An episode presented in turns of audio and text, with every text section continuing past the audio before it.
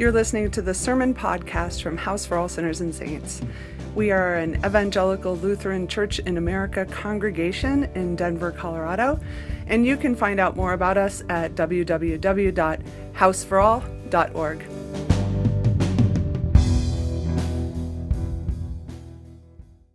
Grace and peace to you from God, your Creator, from Jesus Christ, your bridegroom, and from the Holy Spirit, who is the seal of love upon your heart.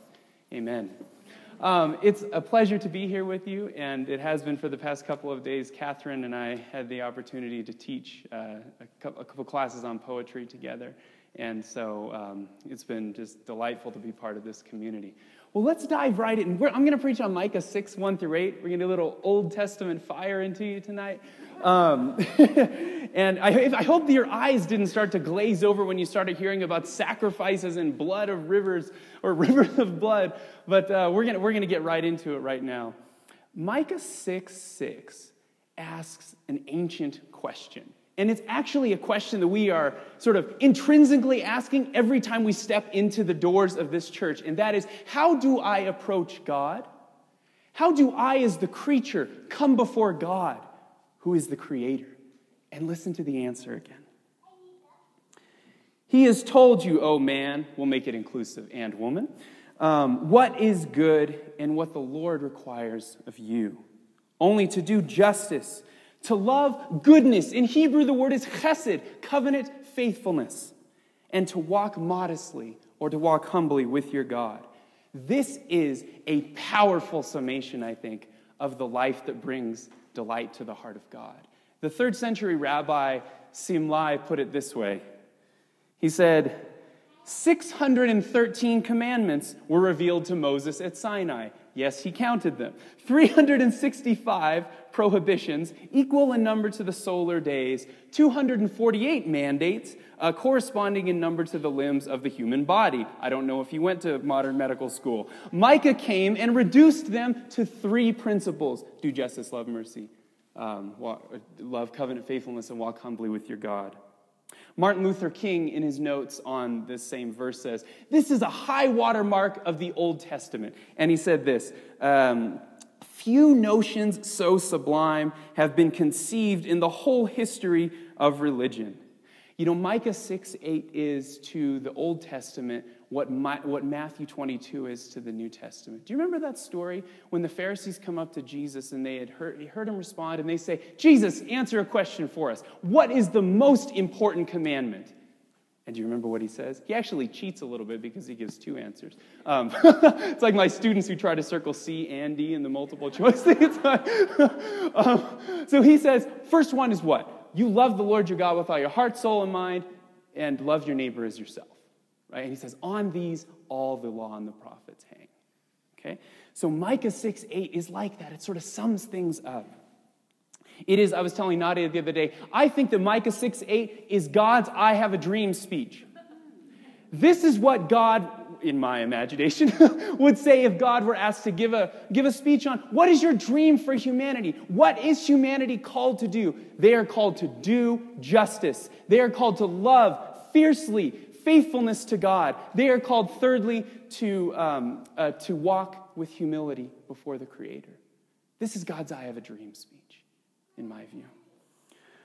But you know, context always matters, right? We always read from somewhere, don't we? We never read from some vacuum and nowhere. We are always situated. We bring everything we are to the task of reading. And have you ever had that experience where, you know, you maybe watched a movie or something as a young kid and then return to it as an adult. And, and you're like, wow, I wish I had seen that before. How could I miss, you know, that twist in the plot? Or how could I miss that relationship and the dynamic there? And I, I had this experience last year. I was working on this research project dealing with humor in, in Judaism. And um, so I decided I'm, I'm going to watch Spaceballs again. because Spaceballs is, of course, it's a Mel Brooks film, right? Mel Brooks is, is a Jew. And um, and so I was just kind of tapping into this whole stream of humor. And as a kid, and I was sort of a sci fi nerd, I was born one. And uh, so when in high school, we watched this because it was sort of the spoof, right, off Star Wars. We thought, oh, it's funny. And then young boys sort of tell certain jokes to one another from the movie. You know, it's sort of this high school bantering. But then when I, be, when I, when I started looking at these, uh, this movie again, I watched it. And I realized that this is not just a spoof on Star Wars, this is a critique of Nazi socialism. You need to watch it through those lenses, look at the uniforms, um, look at uh, just the way the whole this is a deep deep critique of nazi socialism. But i was only able to see that as an adult right? Context matters. We always bring ourself and our past and our history to it.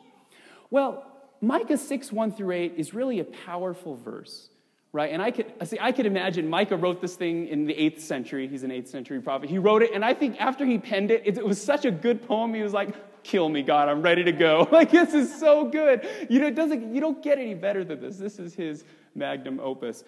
But then, here's the problem some later readers from a couple centuries later started reading that verse again, and they came up with some really different questions. Um, you see, the verses following 6 8, so it is 6 verses 6 9 through 7 20, were all written a couple hundred years later. They're actually commentary, really the first biblical commentaries on this verse. But they come with some really different questions. This is one of the questions they have. What do we do when the Micah 6 8 woman or man is nowhere to be found? What happens when Micah 6 8 no longer represents a path into God's presence, but a boundary keeping us out?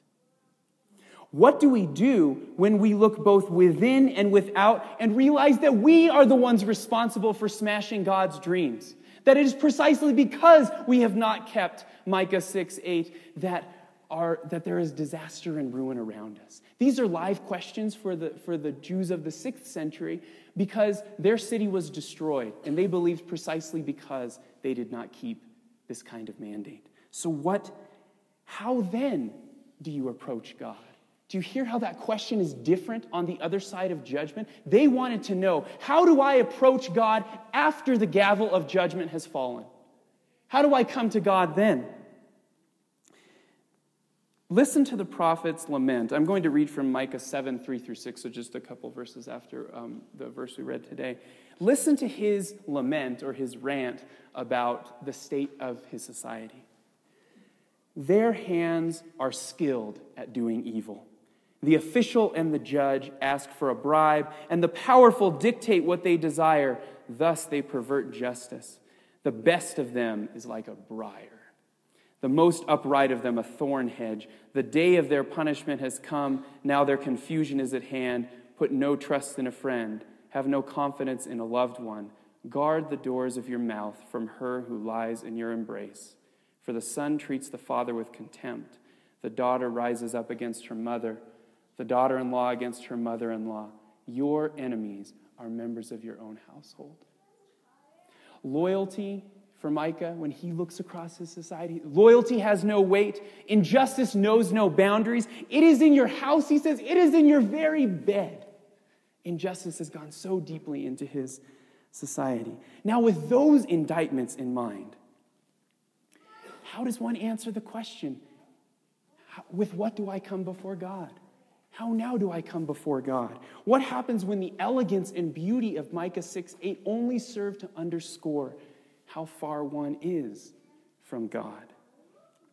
And so, unable to find the person, the Micah 6 8 woman or man, the scribes have to look elsewhere for a different answer.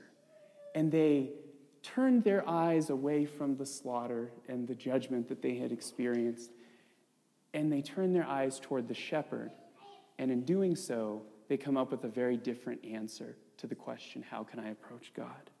This is their answer. I'm reading from Micah 6, uh, 7 18 through 20. These are the final verses of Micah. This is my, the, the exclamation point on Micah. Who is a God like you, forgiving iniquity and remitting transgressions?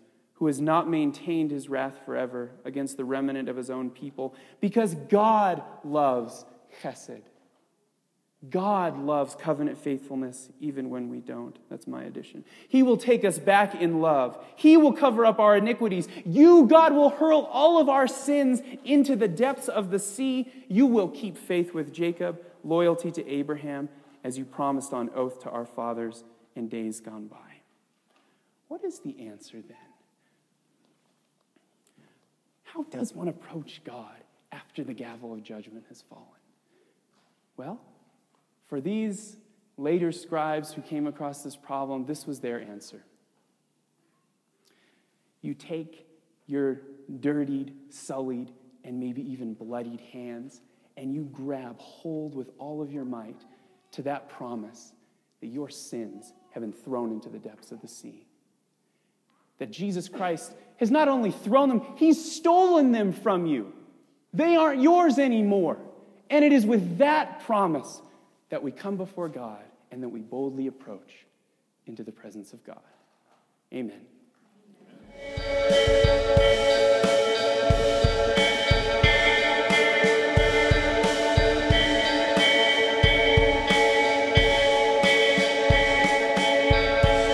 If these sermons are meaningful for you, we invite you to support the congregation, and you can do that at houseforall.org. There's a PayPal button there. Also, we'd love for you to come and join us for liturgy. We meet at 4 o'clock and 6 o'clock on Sundays at 2201 Dexter in Denver.